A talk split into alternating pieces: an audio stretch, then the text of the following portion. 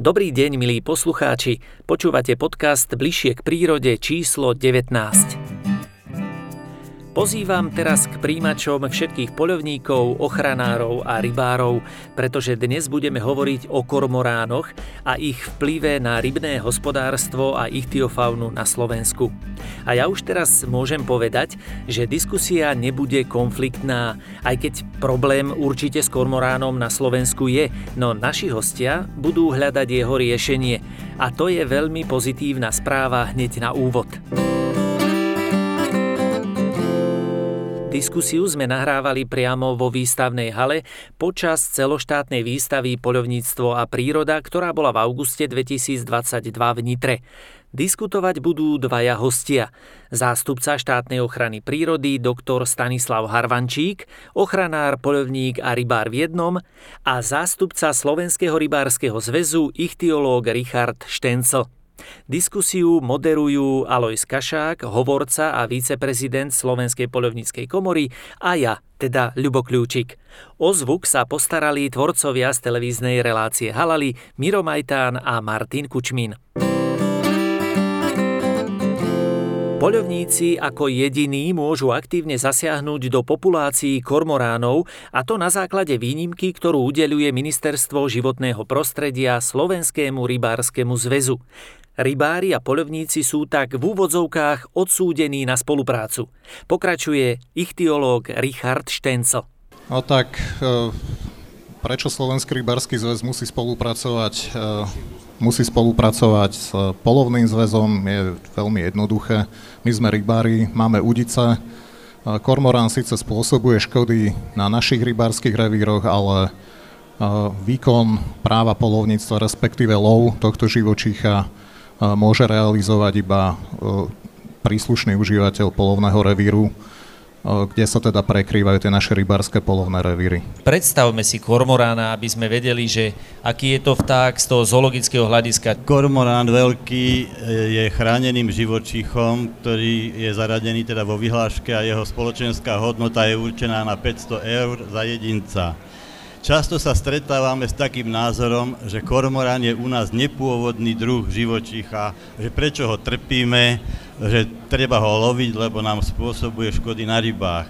Tak to, túto skutočnosť chcem vyvrátiť. Kormorán nie je nepôvodný živočích. Kormorán je u nás pôvodným živočíchom, hniezdil aj v minulosti, bol vyhubený, je teda známa tá hniezdna kolónia na ostrove Kormoránov pri, pod Bratislavou, alebo nad Bratislavou, teda, kde teda kormorány boli vystrielané tak, že opustili hniezdisko a potom niekoľko rokov na Slovensku vlastne nehniezdili. E, bola to dosť dlhá pauza, teraz neviem presne, koľko je to rokov, ale začali potom hniezdiť na jednom ostrove na Dunaji pri Moči.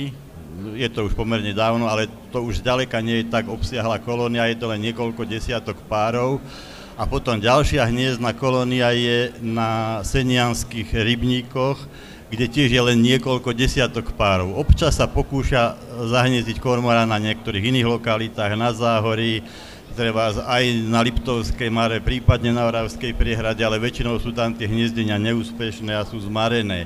Čiže v celku vzaté na Slovensku hniezdi, dajme tomu možno, že do 100 párov hej, kormoránov. A to len na tých dvoch lokalitách, ktoré som spomínal. Avšak v zimnom období k nám prilietajú pomerne početné populácie zo Severnej Európy, najmä z pobaltských republik, ktoré e, vlastne, ich početnosť závisí e, od stavu zimy. Čím tuchšie zimy sú, tým tých kormoránov u nás je viacej a tým viac sa teda sústredujú na nezamrzajúcich vodných tokoch, pokiaľ teda už zamrznú rybníky, jazera, priehrady, tak prejdú na vodné toky, nevynímajú napríklad aj rieku Oravu, hej, kde potom prenikajú do pomerne vyš, vyšších e, častí toku a spôsobujú tam samozrejme určité škody na tých rybách. Takže kormorán je u nás pôvodným živočíchom, len tie počty v zimnom do, období stúpajú, teda ako som už spomenul s tou zimou.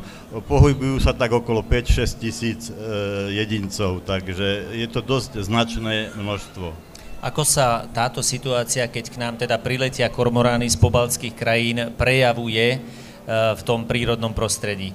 My máme zo zákona, štát nám teda určuje každému užívateľovi rybárskeho revíru nejakú minimálnu zarybňovaciu povinnosť. Každoročne sme povinní do každého rybárskeho revíru zarybniť nejaké množstvo konkrétnych, väčšinou pôvodných druhov rýb. Zákon to definuje ako ochranu genofondu pôvodných druhov rýb na Slovensku. Situácia s navyšovaním početnosti kormorána sa začala keď to teda nazvem zhoršovať, alebo tá početnosť sa začala zvyšovať v druhej polovici 90. rokov minulého storočia, kedy teda tieto migrujúce krdle kormoránov zo severu Európy prelietali a hľadali nové loviska vo vnútrozemí. Najskôr sa začali vyskytovať početnejšie na hlavnom toku Dunaja, na dolných tokoch našich väčších riek, ako je Váh, Hron, a postupne, tak okolo roku 2003 až 2004 sa začali presúvať už aj na podhorské rieky. Najväčšie problémy boli práve na rieke Orave, na Hornom Váhu. A to z toho titulu, že zaprvé boli to rieky, ktoré boli pomerne rybnaté. Biomasa rýb tam bola naozaj veľká. A bohužiaľ tieto rieky v týchto úsekoch sa nachádzajú pod veľkými vodnými nádržami tie aj v zimnom období vypúšťajú tzv. spodnú vodu, ktorá má vyššiu teplotu na úrovni možno nejakých 4 stupňov aj pri naozaj silných mrazoch a teplotách pod minus 20 stupňov tieto rieky nezamrzali. Kormorány tu nachádzali naozaj veľmi dobré loviska a práve ryby, ktoré sa vyskytujú v týchto e, podhorských častiach riek, ako je lipeň, podustva, mrena, sú aj tvarom tela, aj veľkostne Eh, ideálne ako potravové ryby pre tohto predátora. Eh, nastávala tam potom taká situácia, kedy na v priemere 50 metrov široký tok dokázalo nalietavať aj 600-700 kusové krdle kormorána a tu už naozaj môžeme hovoriť, že nastávala biologická nerovnováha, pretože kormorány aj v tom vodnom ekosystéme na vrchole potravinového reťazca. Nemá u nás e, žiadneho predátora, a, takže e, vyslovene napríklad na rieke Orave, tam odhady početnosti, respektíve poklesu početnosti ulípňa, ale respektíve aj celkovej tej ichtiomasy predstavovali možno až 90-percentný pokles. Otázka možno na vás, pán inžinier. Pokiaľ by rybári intenzívne nezarybňovali, e, uživilo by prírodné prostredie tie populácie zo severských krajín? Tak samozrejme, že tá početnosť tých vtáko, tá početnosť tých kormoránov by bola adekvátna tej rybej osádke. No, takže samozrejme, že čím viac sa tam tých ryb dostane e, s tou násadou, tak tým viac tam tých kormoránov má možnosť sa uživiť. Takže to je priama súvislosť, takže to sa nedá ako poprieť. No.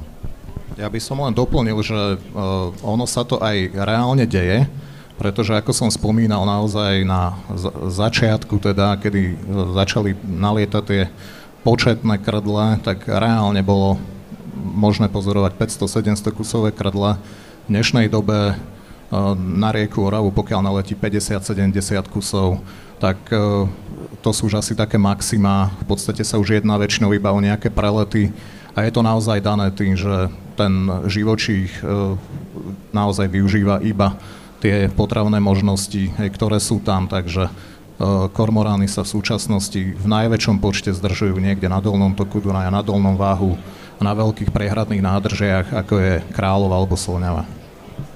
Ja som sa zúčastnil v minulom roku jednej konferencie, alebo tento rok to bolo v, v Žiline, e, škody, škody spôsobené na teda tých rybných osádkach.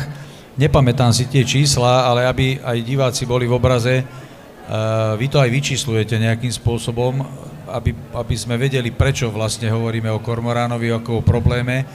Ako, ako to teda vyzerá s tými nejakými škodami, ktoré vy evidujete?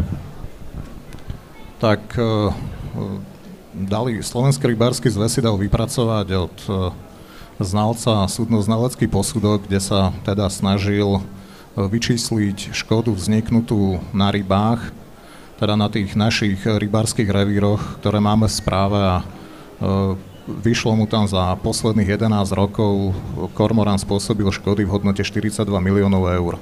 Takže okolo 3,5 milióna eur to vychádza na jeden rok, čo sa týka teda rýb.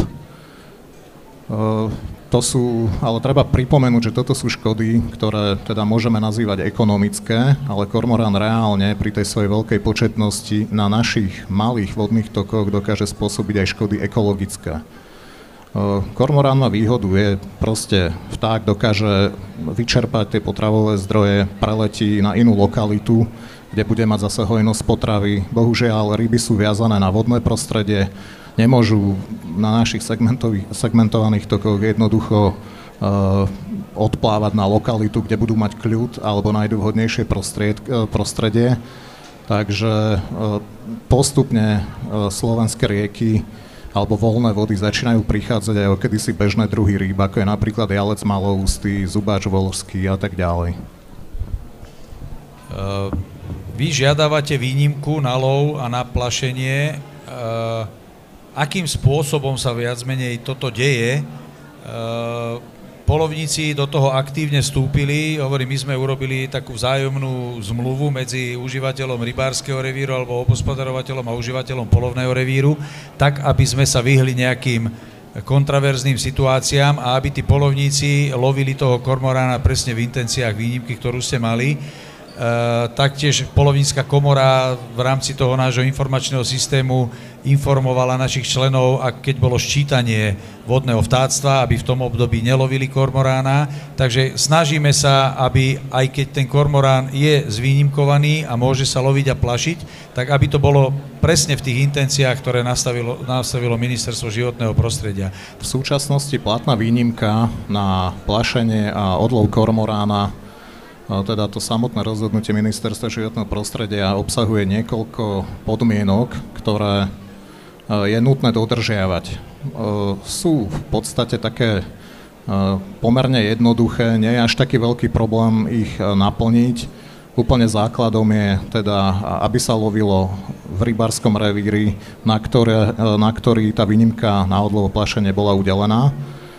Minimálne 24 hodín vopred je potrebné oznámiť na príslušný organizačný útvar štátnej ochrany prírody Eh, zámer teda loviť alebo plašiť kormorána. Stačí to kľudne telefonicky, elektronicky. Eh, nemusí to byť vôbec nejakou písomnou oficiálnou formou. No a eh, samotný odlov teda už vykonávajú polovníci, mali by dodržiavať takisto nejaké jednoduché podmienky, nemali by sa pohybovať viac ako 100 metrov od brehovej čiary rybárskeho revíru v súčasnosti už platí podmienka používania neoloveného streliva. E, nemali by strieľať na kormorána, pokiaľ letia v krdli s iným druhom vtáctva. To ale zase na základe našich pozorovaní sa deje veľmi vzácne. No a pokiaľ je teda úspešný odlov, tak e, do tuším troch alebo 5 dní, neviem teraz presne, musel by som pozrieť priamo, do 5 dní je potom potrebné zase na príslušný organizačný útvar štátnej ochrany prírody nahlásiť, koľko kormoránov bolo ulovených, prípadne poranených, či sa medzi nimi nenachádzal označený jedinec ornitologickým krúžkom a ako bolo teda s kadávermi naložené. No, celkom náročný proces. E, aké sú praktické skúsenosti od e, platnosti teda týchto, týchto nariadení? Tak e, výnimky na odlov kormorána v takom väčšom rozsahu e, fungujú už od roku 2009. Potom tam bola taká nejaká menšia ročná e, pauza od roku 2015 a zase pokračovala ďalšia výnimka, takže tie naše organizačné zložky komunikujú pravidelne a už dlhoročne väčšinou s príslušnými polovnými združeniami aj s príslušnými útvarmi e, štátnej ochrany prírody, takže tí ľudia sa už dlhoročne poznajú, e, vedia e, teda logisticky ošetriť. Celý ten samotný odlov nebývajú v súčasnosti nejaké problémy. Tie sa zväčša vyskytujú iba v tom prípade, kedy sa zapája nejaké nové polovné združenie do tejto aktivity a možno nie všetci majú tie informácie alebo nevedia tie informácie správne uchopiť a ako ich použiť. E, opýtam sa e, Stana Harvančíka, Máte aj nejaké negatívne skúsenosti, ktoré boli spojené s lovom a plašením? Pýtam sa preto, aby sme vedeli usmerniť našich členov, ak sa tam niečo vyskytlo, ktoré nebolo e, v intenciách toho, čo vy by ste si predstavovali. Tak áno, e, tento odlov v podstate na základe tých oznámení, ktoré sú povinní e, dať nám tie jednotlivé organizácie Rybárskeho zväzu, kde sa vykonáva odlov, tak e, si vyžiadala inšpekcia životného prostredia, aby mohla realizovať tam kontroly. No a mal, pokiaľ si spomínam, tak mali sme jeden prípad, kde priamo riaditeľ e, inšpekcie životného prostredia zastihol polovníka loviť e, kormorány e, na mm, území, kde nebola ešte urobená zmluva medzi Rybárským zväzom a polovníckým združením a navyše bohužiaľ strieľal e, oloveným strelivom. Ale pokiaľ viem, tak toto je, aspoň čo sa týka Ponitria, jediný prípad a nemáme nejaké iné skúsenosti. Tuto skôr asi bolo také unáhlené, že išli na tých kormoránov skorej, než to mali všetko v poriadku. Potom následne prišli k nám tie zmluvy, no, tie oznámenia teda, bolo nám to poslané, takže už to potom bolo v poriadku. Ako reagujú e, napríklad kormorány na, na prítomnosť ľudí v revíri, v prírode, na toho poľovníka, odletia, alebo e, aká je ich vlastne, vlastne reakcia na to, že ten človek prichádza ich loviť? Tak kormorán je veľmi inteligentný vták a samozrejme uniká veľmi skoro pred e, príchodom, pri príchode človeka, pokiaľ není priamo prekvapený, že je niekde pod brehom a tak ďalej takže len tak uloviť kormorana nie je celkom jednoduché, takže on je aj s týmto dosť ten odlov stiažený. Čiže ten vták je skutočne opatrný. Dá sa síce loviť potom na nocoviskách, ale to je také dosť e, problematické, môže dojsť k rušeniu iných druhov vtákov a tiež tie kormorány, pokiaľ sú tam 2-3 krát vy, vyrušené, tak si nájdu iné to nocovisko, opustia to nocovisko a hľadajú niečo druhé. Ja by som to možno skúsil doplniť. Z takých praktických skúseností e, naozaj kormorán je veľmi inteligentný predátor, e, dokáže rozlišiť priamo v teréne, či má človek pušku, či má udicu, či má vychádzkovú palicu. E, samozrejme pri akomkoľvek náznaku nebezpečenstva dokáže veľmi rýchlo uniknúť, naberá výšku. Preto je v súčasnosti naozaj mimo nejakého plašenia pyrotechnika, ani na to už potom nezvykne nejak reagovať, pokiaľ sa mu nič nedie, asi najefektívnejší spôsob, bohužiaľ, odlov, priamy odlov tých kormoránov. A e, pokiaľ nalietajú teda e, tie kormorány pravidelne na nejaké zimovisko rýb, stačí, ako povedal pán inžinier Harvančík, 2-3 e, dní zapolovať. Môže to byť aj neúspešná polovačka, kormorány sa presúvajú na inú lokalitu. Z našich skúseností e, lokalita na strednom váhu, kde kormorány dlhodobo e, zimovali, e, neboli nikdy rušené po asi troch polovačkách na kormorány sa jednoducho presunuli dole ku Trenčínu, celý veľký krdel, možno rátajúci okolo 500 kusov. A čo sa týka potom ešte samotného polovania, tu už človek, ktorý tento odlov vykonáva, tak mal by myslieť určite na jednu vec a to je to, že kormorána je najvýhodnejšie loviť na ranom ťahu, kedy nalietava zo svojich nocovisk na lovisko. E, vtedy nemá skonzumované žiadne ryby, hej, takže to, čo sa podarí odloviť, e, sa odloví on vám potom väčšinou vyletí z jedného polovného revíru do druhého, na ktorom možno už nie je platná výnimka alebo nie je aktívne polovné združenie. Tam má pokoj. Pokiaľ ho teraz poviem obrazne, vyrušíte niekedy uh, okolo poludnia, kedy už trávi ulovené ryby, on ich dokáže vyvrhnúť a samozrejme potrebuje znovu tú potravu, takže dokáže vám spôsobiť škody dvojnásobné. Veľakrát je polovníkom nejako alebo podsúvané, že my radi strieľame, hej, že to je jedno na čo, ale radi strieľame. E, je to tak, e, sú tí polovníci, tí búchači, ktorí e, veľmi radi chodia si zastrieľať na kormorána? Tak v súčasnosti e, tá platnosť výnimky je limitovaná časovo od 1. oktobra do konca februára s možnosťou predlžiť alebo skrátiť tú výnimku o 15 dní alebo o 14. No, vy ako polovníci tú hlavnú sezónu máte práve na jeseň, vtedy sa loví či už vysoká diviačia zver veľmi intenzívne, takže naozaj či už osloviť niekoho, aby išiel loviť kormorána, teda z ktorého nie je nejaký osoch, Polovní hospodári sa k tomu v tomto čase nestávajú nejak pozitívne, pretože im jednoducho plašíte počas dňa v revíri inú zver, ktorá im potom uniká buď do iných revírov, alebo do iných častí revíru. Takže tá hlavná sezóna začína až niekedy v januári. A čo sa týka nejakého záujmu, úplne v ideálnom prípade to funguje vtedy, keď je polovník zároveň rybárom. Aj vtedy to dokáže vnímať trošku ináč a dokáže sa tomu venovať aktívnejšie. Na druhej strane máme členov, ktorým sú teda niektoré polovné združenia ochotné vydať povolenie na lov kormorána vo svojom revíri. Takže neviem, ja mám napríklad e, revír, ktorý je dlhý 20 kilometrov, rieku Hron a spadá iba z jednej strany pod 4 polovné združenia. Takže s tromi máme veľmi dobrú spoluprácu Aktívne sa zúčastňujú aj niektorí členovia a tam, kde jednoducho na to nereflektujú, tak sú zase ústretoví polovní hospodári, ktorí sú ochotní vydať tým ľuďom, ktorí sa tomu venujú povolenie na lozvery. Akým spôsobom vlastne e, toto zasahovanie do, do týchto proste prírodných procesov, ľudské zasahovanie môže ovplyvniť populáciu kormoránov? Oni keď sa potom naspäť vrátia do tých pobaltských krajín, nebudú im tam chýbať, ak sa našim polovníkom podarí odloviť nejakú časť?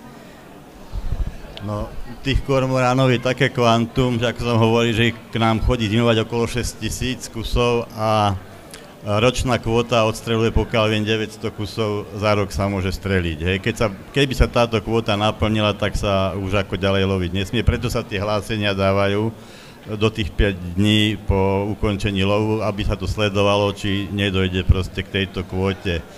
No, myslím si, že tých 900 kusov ročne e, sa neukáže na nejakom zniženom stave populácie v pobaltských republikách. To by som klamal, keby som toto išiel hovoriť. Takže... My, my napríklad e, monitorujeme e, pravidelne, teda sa ku nám dostávajú aj okružkované jedince, teda, ktoré sú značené ornitologickým krúžkom. A za tie roky, ako som teda povedal, od 2009. bežia tie výnimky v takom väčšom rozsahu, tak máme zadokumentovaných niekoľko jedincov uh, úplne z rovnakého miesta, hej, takže ku nám na stredné Slovensko prilietávajú kormorány z juhozápadného Fínska, ktoré zase susedí s Estónským národným parkom, hej, a odtiaľ sa ku nám dostal teda jeden jedinec a naozaj iba informatívne, oni ku nám eh, premigrujú vzdialenosť 1200 km a potom sa teda eh, zdržia, naozaj prezimujú, vracajú sa naspäť. A čo sa týka toho počtu, tento rok, 2022, eh, počas januárového čítania sme zaznamenali u nás eh, kormoránov zvýšený počet oproti tým minulým rokom. Naozaj sa to pohybovalo kedysi od tých 4,5 do 6 tisíc jedincov. Eh, v minulom roku to už bolo okolo 9,5 tisíc kusov a my sa teda domievame, je to možno taký subjektívny názor, že tým, že v Čechách sa intenzívne uplatňuje výnimka, poliaci môžu loviť kormorána, intenzívne sa začal kormorán loviť aj v Maďarskej republike, Takže ten kormorán sa automaticky začal stiahovať na lokality, kde mal kľud a pokoj. Aj tu tá výnimka neplatila takmer dva roky, takže aj toto môže byť jeden z dôvodov navýšovania stavov u nás. Uvidíme, čo prinesie ďalšia zima. Je tá situácia, ktorá je teraz v súvislosti s výnimkou, vhodným riešením tej situácie? No, momentálne je to asi to jediné, čo vieme spraviť a chcem tu podotknúť, že štátna ochrana prírody nerobila žiadne problémy pri, e, o, pri tom, že či dať alebo nedať výnimku pre rybársky zväz na redukcie stavu plašenia od strel kormoránov. E, ten prvý pokus nevyšiel, pokiaľ viem, kvôli tlaku mimovládok, ale napokon teda sa to vrátilo na prejednanie a mm, no, by som povedal, že snáď aspoň čiastočne zvýťazil zdravý rozum a že sa teda podarilo tú výnimku dať, ale dali sa tam aj nejaké podmienky, aby to proste nebolo len taký e, živelný masový odstrel týchto vtákov, aby sa to dialo, dialo pod nejakou kontrolou rozumne a snáď teda aspoň čiastočne to pomôže eliminovať tie škody spôsobené na rybách. Tak za Slovenský rybarský zväz e, môžem povedať, že čo sa týka nejaký, nejakého možného čerpania škôd, tak vždy sme komunikovali iba s Ministerstvom životného prostredia, kde zákon 543 ochrany prírody krajiny jasne definuje, za ktoré chránené živočichy štát teda vypláca náhradu škody, pokiaľ ju teda spôsobujú. V prípade rybožravých predátorov sa škody preplácajú iba na chovných rybárskych revíroch alebo respektíve tých rybých farmách na voľné vody sa nepamätá. Tie na druhej strane nie je možné technicky nejakým spôsobom ochrániť. Nie je možné zasieťovať 300 km rieky Váhej. Samozrejme, tých živočíchov je tam bezpočet, ktoré sú viazané na vodné prostredie. Za prvé to technicky nefunguje, za druhé to ani nie, nie je žiaduce naozaj problémy kormorán spôsobuje hlavne v zimnom období, na zimoviskách rýb, tieto by mali byť ako prioritne chránené.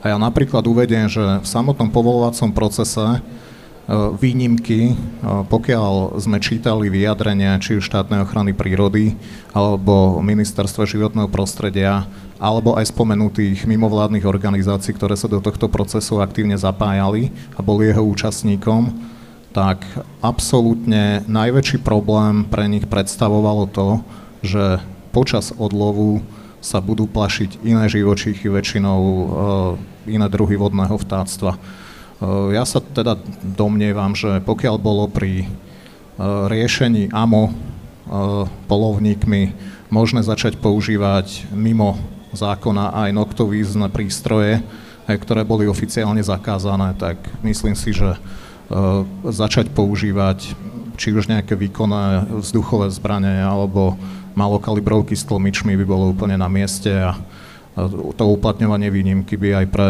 tieto organizácie bolo možno priateľnejšie. Myslím si, že aj táto diskusia dokazuje, že keď sa stretne profesionálny ochranár, profesionálny rybár a profesionálny polovník, tak zdá sa, že k dohode môže dôjsť a že táto skupina ľudí si po odbornej stránke veľmi dobre rozumie, veď v konečnom dôsledku aj jún, mesiac polovníctva ochrany prírody, tu máme už od roku 1956 testov spoločnej komunikácie sa tie problémy pri manažovaní krajiny a prírodného prostredia dajú riešiť. Takže záverečné stanovisko možno Slovenskej poľovníckej komory. No, ja musím len konštatovať alebo potvrdiť to, čo hovorí, že zase sme len odsúdení na spoluprácu.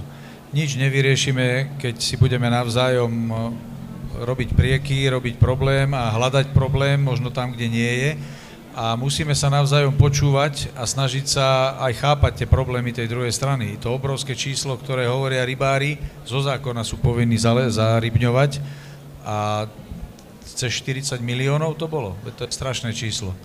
A zase len to hovorím aj na tej konferencii, som v svojom príhovore hovoril, že tie rybičky sú tiež v rámci tej potravinovej bezpečnosti našej e, asi celkom zaujímavé a možno nám to aj doba ukazuje, že budú zaujímavé.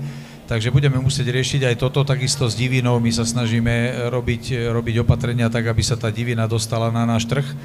No a budeme robiť všetko preto, aby ak sa udeli takáto výnimka, tak členovia Slovenskej polovinskej komory, ktorí budú tí aktívni vykonávateľia tých opatrení, ju robili v intenciách zákona, e, udelených, udelených výnimiek a tak ďalej. Takže myslím si, že toto je naša úloha a samozrejme tá spolupráca, ak bude, tak, tak budeme asi všetci spokojní. A to bola posledná informácia podcastu Bližšie k prírode číslo 19. Diskusiu o kormoránoch s doktorom Stanislavom Harvančíkom, Alojzom Kašákom a Richardom Štenclom si môžete aj pozrieť. A to v televízii Halali na stránke www.halali.sk v sekcii pod názvom S rozumom do hory. Ďakujem vám za pozornosť, milí priatelia. Buďte s nami, buďte bližšie k prírode.